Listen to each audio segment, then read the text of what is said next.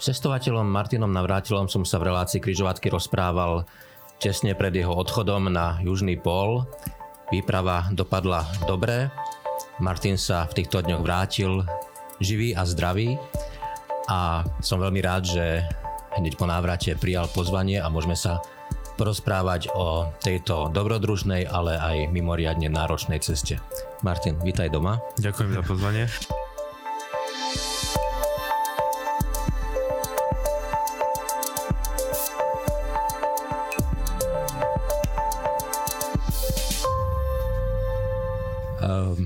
Prvom rade obrovský kompliment, gratulácia a všetko naj a plus k tomu, to je, to je obrovský obdiv k tomu, čo si dokázal. V podstate si pokiaľ dobre viem, druhý slova, ktorý si dosiahol južný pol a asi prvý, ktorý si, aspoň e, tak som tomu rozumel, prvý, ktorý si prešiel tú najdlhšiu, najdlhšiu trasu. Je to tak? Je to tak, že ak by sme to brali, že od pobrežia, tak e, prvý, e, úplne prvým človekom alebo prvým Slovakom, ktorý išiel na lyžiach, bol Peter Valušek, náš najznámejší. Bol asi v 90 rokoch. V 90 rokoch a potom ešte bol na lyžiach, povedzme Pali Barabáš ešte so svojím tímom, tiež tam bol Peter Valušiak, čiže, ale oni išli vlastne z určitého úseku vnútrozemia, mm. akoby taký posledný, posledný stupeň, čiže tú najdlhšiu trasu od pobrežia v tomto prípade prvý, ale úplne nie e, prvý tým, boli tam samozrejme iní.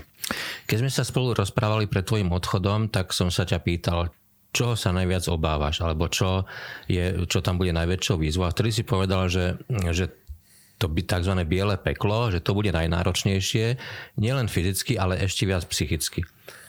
Potvrdilo sa to, že to bolo to najnáročnejšie, s čím si musel tam počas tej výpravy zápasiť? Bolo to najnáročnejšie a tým, že ja si častokrát predstavím len to, to najhoršie, takže bol som pripravený na tieto podmienky, lebo na takúto cestu sa človek musí pripravať nielen fyzicky, ale takisto psychicky. Ale bolo to veľmi, veľmi náročné, hlavne keď sa ešte do toho oprel vietor, mm. teda tá pocitová teplota vtedy, že padla na minus 50 a skôr tie lyže mi slúžili ako slepecké palice, že som vedel vedel aspoň kam šliapem. S tým, že sme sa orientovali len podľa kompasu ale keby sme nemali ten kompas veľa, alebo ja som si myslel, že veď udržíš ten rovný smer a keď som to na chvíľku nemal ten kompas, alebo som sa chvíľu nepozeral, tak normálne človek robil oblúky. Mm-hmm. Čiže tak ako nevieme v, v tme, keď nevidíme nič, sa orientovať a nevieme, či ideme hore, dole, alebo či ideme rovno a máme pocit, že ideme, tak niečo podobného je aj v tejto bielej slepote, že človek nevidí na, na 5 metrov a máš pocit, že ideš rovno a vlastne nejdeš rovno. Takže aj ten kompas v tomto prípade nám pomáhal, ale pre mňa to boli najnáročnejšie, ale zase nie tak, že by ma to dávalo do nejakej psychické nevýhody. E, koľky ste šli na tejto výprave? Ako sme vtedy spomínali, boli sme traja. Líderkou bola Katinka, norská legenda, Rob z Anglicka a ja. A ty si to vlastne absolvoval si odchádzal v novembri alebo v oktobri. Mm-hmm. Minulý rok e, vieme, vieme povedať presne, že, že koľko ľudí minulý rok absolvovalo túto mm-hmm. trasu, alebo koľky sa vydali na túto cestu a koľky ju dokončili? Možno poviem tým, že na južný pol sa človek dokáže dostať rôznymi spôsobmi. Samozrejme, keby to teraz dal niekto do vyhľadávača, že Viedeň, Švechat, južný pol, tak mu nič nevyhodí. na južný pol sa dá dostať len cez organizácie, cez súkromné organizácie. Nedá sa tam cestovať vôbec sám. Mnoho ľudí príde na Antarktidu nejakou výletnou loďou, ale to príde skôr k tomu pobrežu. Mm-hmm to ide z Ushuaie. A potom sú zase tak e, jednotlivé organizácie zabezpečia, že človek môže priletieť na ten južný pol takými no by sa povedal polárnymi lietadlami, že príde človek sa to dotkne a odletí naspäť. Ja som teraz myslel tú výpravu Pres, doslova tak, ako aha. si ju ty absolvoval. A potom sú tie výpravy, ako povedzme ja, tých pár bláznov, ktorí chcú ísť krížom cez tú Antarktidu od pobrežia až teda na južný pol, priblížiť sa tomu pocitu tých prvých polárnikov, ktorí mm. prekonávali tieto prekážky, tak vlastne za ten rok 2022 ja som začal v, na konci oktobra vtedy, vtedy je vlastne sezóna na tej Antarktíde a išlo 25 ľudí a dokončilo 15. Aké boli dôvody e, tých, ktorí nedokončili? Zranenia alebo mm-hmm. únava? Všetko dokopy. Ono, aj keby e, niekto si po tomto našom rozhovore povedal, že ide na takéto dobrodružstvo, tak tie organizácie berú len tých ľudí, ktorí majú nejaké polárne skúsenosti. Tam musí ísť už hotový človek. Tak ako nikto chce vyliezť na Everest cez nejaké súkromné organizácie, tak oni sa už pýtajú, máte mhm. nejaké skúsenosti zo 7 tisícovko? To si aj v našom predošlom rozhovore vysvetľoval, že si to veľmi dôsledne overujú, aby, aby nenastali problémy pri Čiže uh, sú to ľudia, ktorí majú už bohaté skúsenosti, mm. ktorí vedia, čo je zima, vedia narábať s mnohými, uh, s mnohými vecami a tento rok bolo najviac pokusov o rôzne uh, rekordy. My sme sa v tomto prípade vôbec nesnažili, ale to ani sa ani nebolo treba. A tie dôvody bolo, že od omrzlín Uh-huh. Až po to napríklad u nás v tom našom týme Rob tiež musel skončiť, pretože to prostredie je tak silne agresívne, preto aj tam nikto trvalo nebýva, že to telo napriek tomu, že dávate mu všetko, čo je potrebné, postupne sa začína opúšťať. Mm-hmm. To je mhm. proste vidieť, že napriek tomu, že mi nebola zima a tak ďalej, tak ja som tiež na konci dostal omrzlinu, ale tu som vedel nejakým spôsobom zafixovať. To prostredie je tam chladnejšie ako na, na Evereste, je to najveternejší kontinent, proste Koľko stupňov? Pri pobreží bolo, že minus 15, a vo vnútrozemí bolo minus 41, ale všetko je otázka, aký je vietor. Keď je mm. bezvetrie, tak som išiel pri minus 25 už aj bez rukavic, iba s dvoma tenkými vrstvami, lebo keď človek ťaháte sane, tak sa zohreje. Ale keď sa oprel vietor, tak v tom momente tá pocitová padla na minus 60 a vtedy sme si museli dávať veľký pozor a vnímať hlavne naše telo, kde cítim nejaký chlad, aký je to chlad, či nie je príliš mm. nejako silný, aby ne, ne, neprišla omrzlina, lebo omrzlina neprichádza tým, že halo, ja prichádzam, mm. rob so mnou niečo, ona príde a vtedy je to veľmi veľmi nepríjemné a proste dostal silný vnútroočný tlak e, z vysokej nadmorskej výšky. Uh-huh. Ono, južný pol je síce vo výške 2800 metrov, ale v skutočnosti tá výška sa správa ako keby ste boli vo výške 3,5 až 4 kilometrov. Kombinácia studeného vetra, chladu a tak ďalej, to telo proste začne sa určitým spôsobom e, opúšťať a tam už je to aj o dal by sa povedať aj o šťastí, či človek to dá alebo nedá. Čiže by ste dokončili tú trasu dvaja. Áno, presne. A čo, čo, čo sa stalo vtedy, keď, keď on zistil, alebo ste zistili proste, že on nemôže pokračovať, že je to lepšie vrátiť sa späť? Ako sa to vtedy, vtedy rieši? No, mal jedno veľké šťastie, že sa to stalo na mieste, kde mohlo pristať lietadlo. Mm. Napriek tomu, že na tom Instagrame mohli ľudia vidieť alebo na Facebooku, že viac menej to vyzerá ako rovina, ako podunajská nížina, len sú tam veľmi veľké snehové jazyky, ktoré sú veľmi tvrdé, dosahujú do výšky až jedného metra a tam by to lietadlo nepristalo. A takýchto úsekov sú niekedy, že 120 km, 120 km. Čiže on mal to šťastie, že sa to našťastie stalo tam, kde to lietadlo lietadlo mohlo pristať. Bolo našťastie dobré počasie, lebo to lietadlo musí mať vizuálny kontakt. Niekto sa spýta, a čo helikoptery? Tak mm, helikoptery nedokážu zniesť tieto podmienky, ani by tam mhm. nedoleteli. A, takže čakali sme, kým nepristane lietadlo. Samozrejme, že ho neopustíme. Mohli sme ku čakať aj 3-4 dní, ale um, to je akoby my čakáme na Roba, tak aj Rob by počkal, no. povedzme, keby sa niekomu sa nás niečo stalo. Počkali sme a Zobrali ho, zobrali ho do tzv. campu, to je Union Glacier a od, okamžitý odchod do civilizácie, kde sa podrobil operácii. A dopadlo dobre. Našťastie veľmi dobre. A e, tí piloti, ktorí takto prichádzajú, sú špeciálne cvičení, lebo, lebo ak si opísal, že nie je možné kdekoľvek pristať, musia poznať zrejme ten terén a musia byť, e, myslím si ja, že, že musia byť cvičení na takéto situácie. A, väčšinou to boli kanadskí piloti, tým, že e, ka, viac než 4 štvrtina hmm. Kanady je pod snehom, takže ano, oni vedia ano. pristávať. Napriek tomu potrebovali našu pomoc e, pri pristávaní, že merali sme rýchlosť vetra, aká je vizuálna viditeľnosť, dokoľko kilometrov samozrejme všetko je nejakým pocitom, pocitov. Vyznačili sme tými našimi saňami približne, kde by mohol, mohol pristať, takže zvládol by to aj bez našej pomoci, ale je lepšie, keď takto, takto pristane, lebo tam nie je nejaká pristávacia plocha. On urobí niekoľko takých oblúkov, zistí už zo svojich skúseností, aký je terén, kde by to mohol, kde by mohol pristať a už aj keď pristáva, je pripravený, že to môže rýchlo zdvihnúť, mm. ako, ako cíti, ako sa dotýka tej eh, plochy, lebo to nie má samozrejme kolesa, ale má také, také lyže na tých mm. kolesách, takže je, toto nezvládne hoci kto a sú to ťažké profíci. Keď si spomenul, že, že si mal omrzliny, Jednu.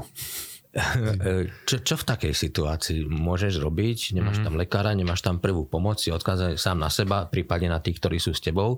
Vy ste tam mm, boli malá partia. Čo, čo si v takej situácii mohol robiť? No je, opäť ja som mal v tomto prípade šťastie, že sa mi to stalo 3 hodiny pred príchodom na Južný pol. Čiže už vo finále. Už tak povediac. Menej, mm-hmm. tak povediac vo na finále. A Mnoho ľudí dostalo tento rok e, omrzliny, ale ak tak, tým, že ona neprichádza, tak e, každý musí vedieť, ako s ňou narábať. Ona samozrejme má byť čo najviac e, v teple. Častokrát sa tam objaví, mne sa našťastie neobjavila, ale plusger, Mm-hmm. Ten v žiadnom prípade nestlačiť, lebo potom príde otrava krvi. Tá omrzlina robí to napriek tomu, že nie som teraz lekár. Teraz keď ma bude počúvať nejaký lekár, nejaký odborný, tak povie, no ale toto takto. A ona vlastne poškodzuje, poškodzuje vlastne to meso alebo to tkanivo a dostáva sa až do kosti a to môže končiť, keď sa to objaví na nohe, končí až amputáciou a napríklad najviac omrzený človek však nedostáva, ja som to dostal na pravom líci, mm-hmm. Už to, už to vlastne tam nie je.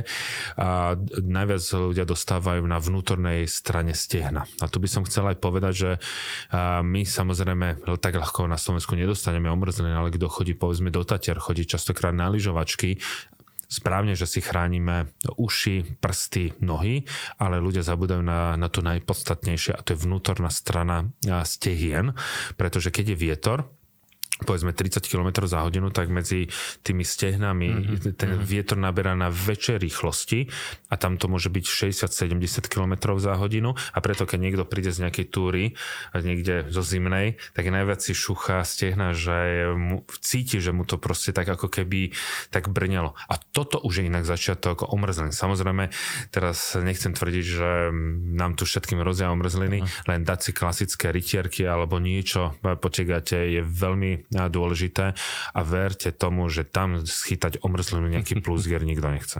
A mal si predtým aj nejakú takú aspoň základnú zdravotnú prípravu? Lebo, lebo musíš vedieť, ako reagovať na takéto situácie. Alebo si už, ty si už precestoval celý svet a zažil si rôzne veci. Mm. Už si mhm. natoľko skúsený, že už vieš.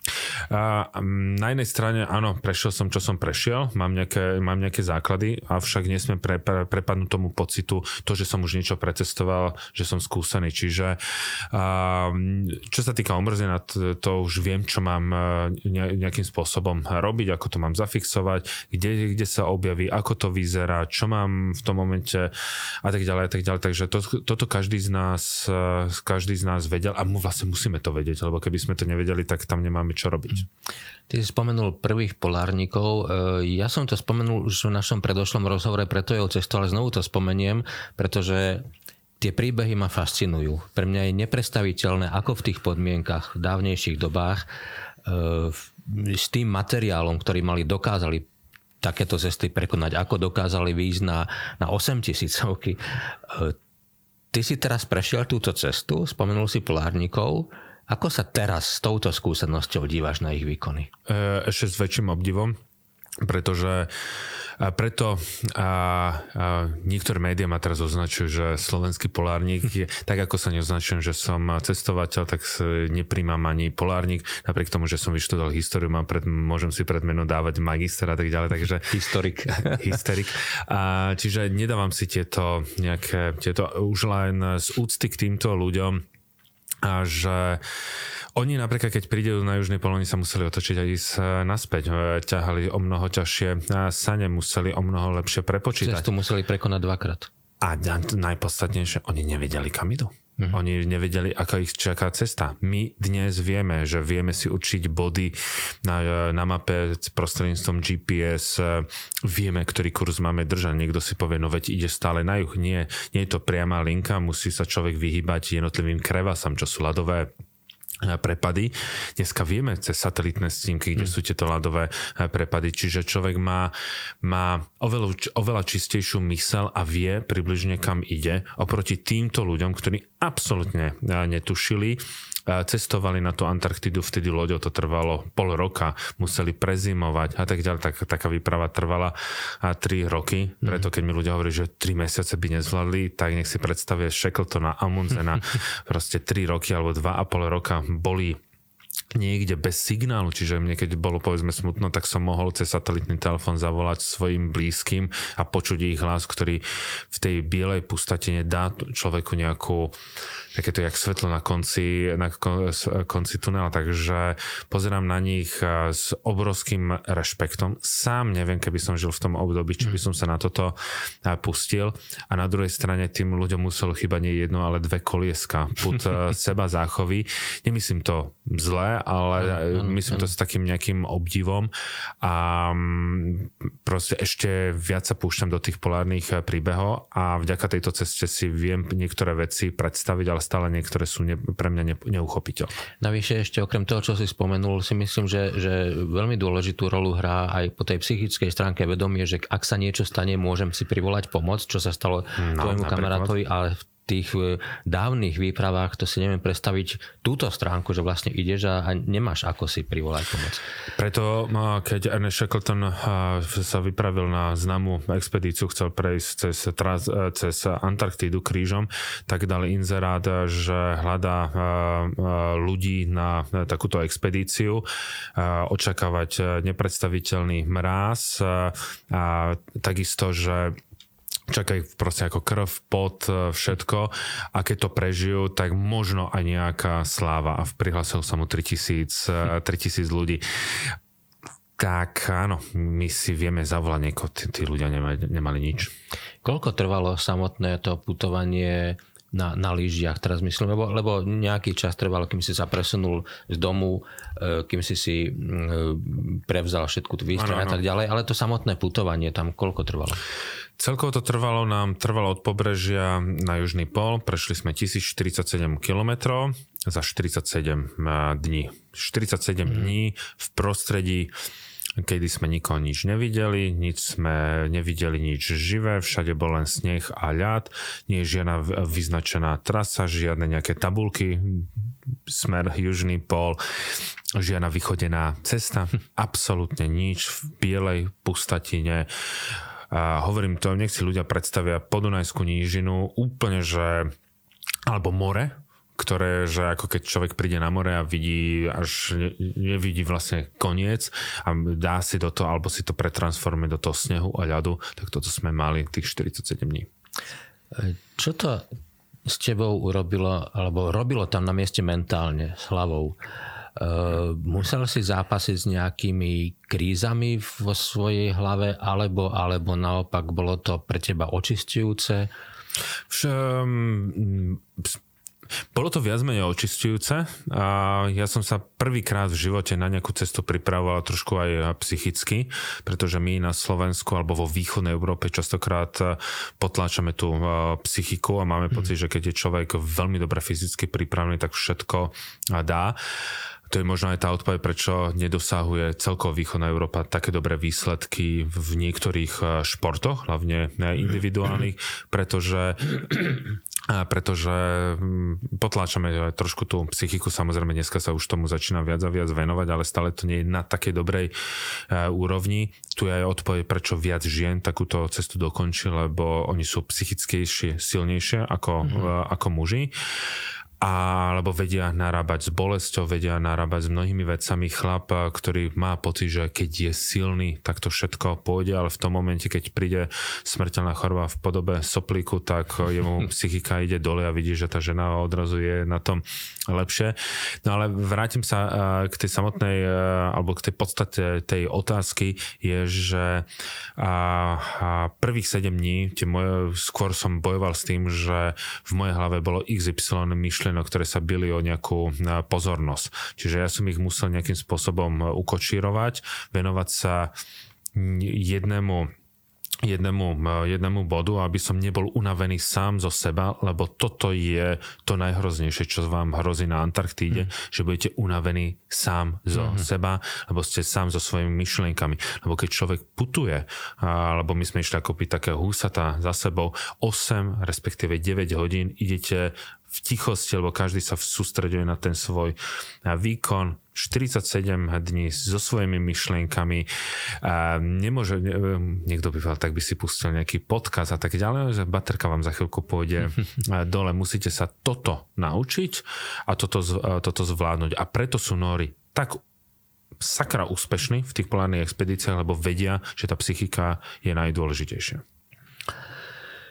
Viem, že teraz to bude, bude absolútne prvoplánová otázka, ale, ale, ale predsa len nedá sa ju nepoložiť.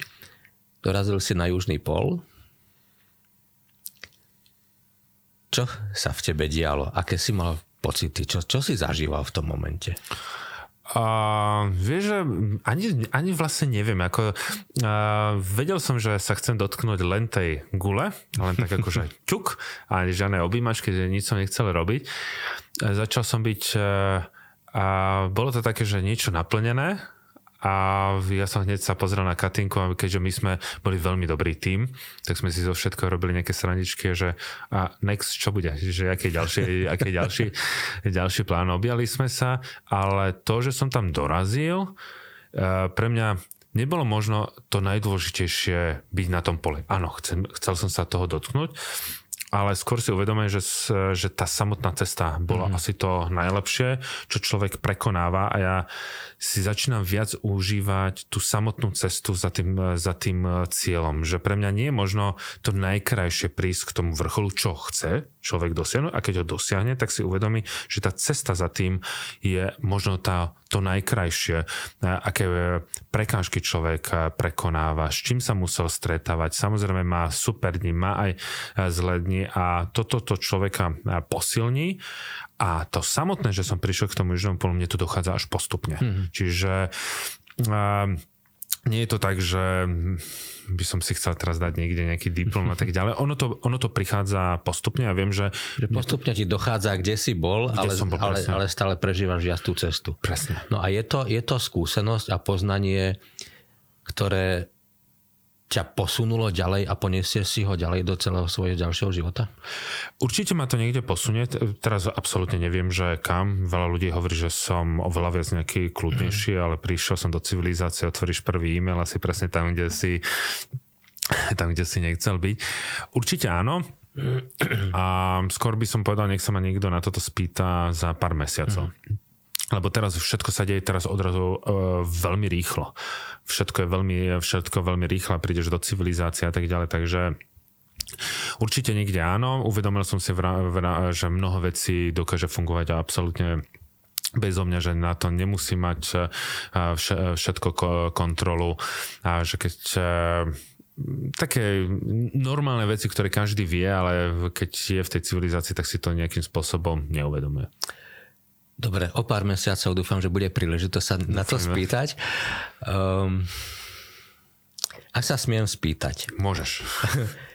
Čo na toto šialenstvo tvoje povedala tvoja priateľka, keď si jej povedal, že chystám sa ísť na južný pol. A ona by bola najlepšia, keby som jej hovoril, že frajerka, lebo povedal, že priateľka, to nie je to takéto správne. Tak frajerka, frajerka. Ja, ona žije v Dánsku, my sme sa spoznali tesne pred odchodom na južný pol, čiže keď si v tom období, kedy chceš byť s niekým, tak ho schladíš informáciou, že ideš na... Nič lepšie nemôže byť. Nič lepší začiatok proste na tomto svete neexistuje. A čiže samozrejme ja by som bol trošku taký mm, smutný, ale veľmi mi pomohla v tom, že uh, pozri sa, vieš, e, je jasné, že si si to vybral už dávno, kým sme sa spoznali, veľmi ma v tom podporila mi slúb, že keď prídeš, tak prídeš do, že sa, že sa stretneme, to som že to ti slú, slúbiť môžem. Tak a, a ešte mi urobila potom krásne Vianoce, a keď, keďže som Vianoce mal niekde na Antarktide, mm. konečne síce na snehu a na ľade, tak a, povedal, že super, ale že a, zase viem, že najbližšie, že tento rok už nevymyslím nejaké, nejaké zase troj, štvormesačné šialenstvo. A, a kratšie šialenstvo? A tie prídu a prídu aj s, priateľ, s frajerkou a už niečo plánujeme, takže tým, ja určite nikdy neprestanem cestovať, napriek stáleho tomu hovorím, že ja som si splnil toľko snov, že to je aj na 2-3 ľudské životy a keď si spomínam na to malého navrátila, čo chcel v živote mm, dosiahnuť mm. v cestovanie, kde som, kde som, tak ja musím byť vďačný za všetko, aj keby som prestal cestovať. Neprestávam cestovať. A prídu ďalšie veci, lebo aj táto táto cesta otvorila ďalšie obzory, ďalšie, ďalšie dvere. Bol som pozvaný na mm, normy na jednu veľkú expedíciu, takže, ale tento rok e, sa musím venovať aj firme, musím sa venovať aj iným e, veciam, takže a takéto veľké veci e, mus, musia ako keby trošku dozrieť a nechcem zase ísť z veľkej expedície do druhej expedície, lebo alebo na to sa treba aj pripraviť, lebo to, čo, keď to príde, raz to poviem, že čo to je, tak e, je to možno ešte väčšia šialenosť, alebo ako by povedala moja mama, ale v dobrom, že ešte väčšia blbosť. Takže uvidíme. E, toto je určite zatiaľ top toho všetkoho, čo si absolvoval. Si spomenul, že, že sa ti splnili sny aj na niekoľko e, životov. Ktoré boli také najväčšie tvoje sny cestovateľské, cestovateľské politikám, ktoré sa ti splnili? A zatiaľ úplne všetky, ale keď by som to povedal, že ako sa vyvíja e, taký nejaký sen, lebo keď má človek, e, povedzme, ako ja, keď som mal, že 10 rokov, tak som chcel vidieť Jordánsku Petru, ale treba mm. si uvedomiť a zasadiť to do toho e, časopriestoru, že vtedy ešte to bolo vlastne koniec komunizmu, ľudia nemali peniaze, ťažko sa cestovalo, chcel som sa dostať do Jordánska, vidieť tu Petru, vtedy sme išli tou karosou, no a potom tak taký ďalší veľký sen bolo precestovať hodvábnu cestu, čo sa mi, čo vedel som, že to neurobím na prvý šúb, ale že to bude trvať nejakých 7 alebo 9 eh, rokov mi to nakoniec zobralo. Potom veľkým snom bolo prejsť krížom cez Kongo, a, a splaviť rieku Kongo. No a, a potom ďalším veľkým snom bolo sa dostať, urobiť nejakú veľkú polárnu expedíciu a vedel som, že musím najprv začať krok za krokom. A to bolo a som najprv chodil na Sibír, na Čukotku, tam sme robili e, krásne veci, že sme hľadali kmene Čukčov, prechádzali sme tisíc kilometrov a tak ďalej, takže tých snov je niekoľko, sú mhm. veľké, sú malé, ja som povedal také tie veľké, ale ja vlastne pri každej ceste mám nejaký ten, nejaký ten sen, lebo ja keď niekde idem vycestovať, ja nevycestujem kvôli tomu, že je niekde lacná letenka, ja musím mať, musím mať nejaký príbeh za tým. Bol som napríklad 20 krát v Uzbekistane, ale vôbec mi nevadí tam ísť 21. krát. Minule sme išli a že vlastne za príbehom Aralského jazera po tých, eh, po tých dedinách alebo do Kazachstanu výbuchu prvej atomovej bomby alebo Gruzinska, že po stopách vína. Eh, to je tiež eh, veľmi zaujímavé. Čiže aj toto je ten sen nejako zažiť a teraz napríklad sú také tie že keď ideme s kamarátmi niekde do Afriky alebo do Afganistanu, tak teraz to nie je o tom vidieť čo najviac pamiatok, ale rozprávať sa s ľuďmi a získať nejakú mozaiku tej danej krajiny, tej, toho daného regiónu. Ešte sa vrátim aspoň krátko k tejto tvojej ceste si predstavíme to, to biele peklo, alebo, alebo všetko to biele a teraz ako tam plinie, plinie čas ako si sa ty orientoval z hľadiska času? Ako si vnímal vôbec plynutie času? Uh, tam, uh, a treba povedať, že na Antarktide nie je žiadna časová zóna. Časovú zónu si človek spraví podľa toho, ako chce. My sme sa orientovali podľa čilského času. Aj z toho dôvodu, lebo tam bolo 24-hodinové svetlo. Ale to, a to svetlo bolo také, ako keby ste mali stále uh, okolo obeda že to slnko ani ne, nešlo, že ide zapadnúť za obzor, alebo že sa blíži, alebo že by bolo trošku, trošku tma. Nie, to bolo, ste sa zobudili o polnoci a mm. mali sa pocit, že asi uh, obed. Čiže ten čas sme skôr vnímali prostredníctvom aktivít, ktoré sme robili počas dňa. Samozrejme ráno zapípal budík, to boli dve hodiny na na oblečenie sa, uvarenie nejakého jedla, jedlo, naplnenie termosek, 9-hodinové šlapanie, opäť 2 hodiny príprava na spánok a 10 hodín pekného spánku. Čiže každý deň prebiehal takto a podľa toho si subjektívne vnímal čas. Presne ono. Ja som si niekedy skôr pripadal ako ten filmový hrdina, ktorý sa zobudí v tom filme do toho istého dňa a už vie, čo ho bude presne čakať. A takto to vlastne bolo. Rovnaké prostredie, rovnaké činnosti, rovnaké šlapanie, rovnaká dĺžka šlapania, rovnaké zástavky, lebo boli presne na 10 po hodine, na 10 minút a tak ďalej a tak ďalej, že všetko bolo absolútne rovnaké. Aké to bolo po tomto všetkom, kde si bol odstrihnutý od civilizácie, od, od mm, kontaktu s civilizáciou len s, tom, s tým najnutnejším kontaktom a tak ďalej, po takom dlhom čase vrátiť sa späť do civilizácie, kde v Bratislave si aj na prechode musíš dávať pozor, aby ťa auto nezrazilo, kde sme obklopení modernými technológiami. Aké to bolo v tých prvých momentoch, keď si sa vrátil späť? Toto sa mi najviac, ale toto bola druhá vec, ktorá sa mi najviac páčila v rámci celej tej cesty, keď si a divák teraz len predstavíte podmienky, v ktorých človek je, že nevidí nič, len bielo počuje len vietor alebo ticho a nemá žiadne ani pachové vnemy, lebo cíti len ten sneh a cíti len ten lat.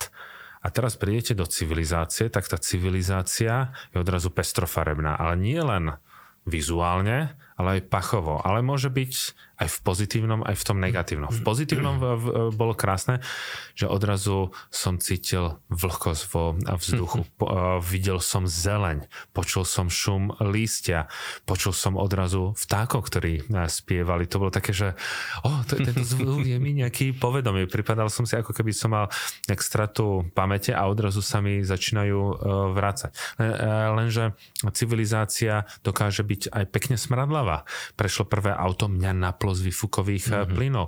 A niekto na letisku si samozrejme pred letiskovou halou a zapalil cigaretu, ja som sa skoro pozvracal. Mm-hmm. Nevrám, že som nikdy v živote nemal cigaretu v ústach, ale vtedy si uvedomíte, že čo je to za hnus a tak ďalej. Teraz poteším všetkých fajčerov. A nevedel som si napríklad zaspať, lebo som vnímal obrovské množstvo zvukov, ktoré išlo cez okno. Dnes už to vním, už som si na to zvykol, je, je to normálne, už ma to, nevy, ne, ma to nevyrušuje ale napriek tomu to bolo, že ja som na to pozeral, že dva mesiace, že toto bolo to krásne, že v čom žijeme, ako si ľahko vieme na niektoré veci zvyknúť a stačí len uniknúť. Napriek tomu, že veľa ľudí túži ujsť do, takého, do, takého, do takéhoto prostredia. Teraz poslúchač povie, toto je to, čo by som chcel mm-hmm. zažiť. Len neviem, podľa mňa nie každý zvládne tento obrovský, mm-hmm. obrovský skok. Teraz nech si teraz tiež divák pred, eh, predstaví, že by išiel povedzme niekde na týždeň bez mobilu, bez všetkého, lebo keď sa nudíme, čo urobíme? Vyťahneme mobil a br- brúzgame si, brúzgame si v tom. Čiže mm, z jedného šoku do druhého a toto bolo veľmi zaujímavé povedal cestovateľ Martin Navrátil. Martin, veľmi pekne ďakujem, že si prišiel, že si si našiel čas a že si sa podelil s týmito svojimi skúsenostiami, zážitkami. Ako som slúbil o pár mesiacov, dúfam, že budeme mať príležitosť sa porozprávať, spýtam sa, kam ťa to posunulo a nech bude tvoja najbližšia cesta kamkoľvek. Držím palce. Ďakujem veľmi pekne.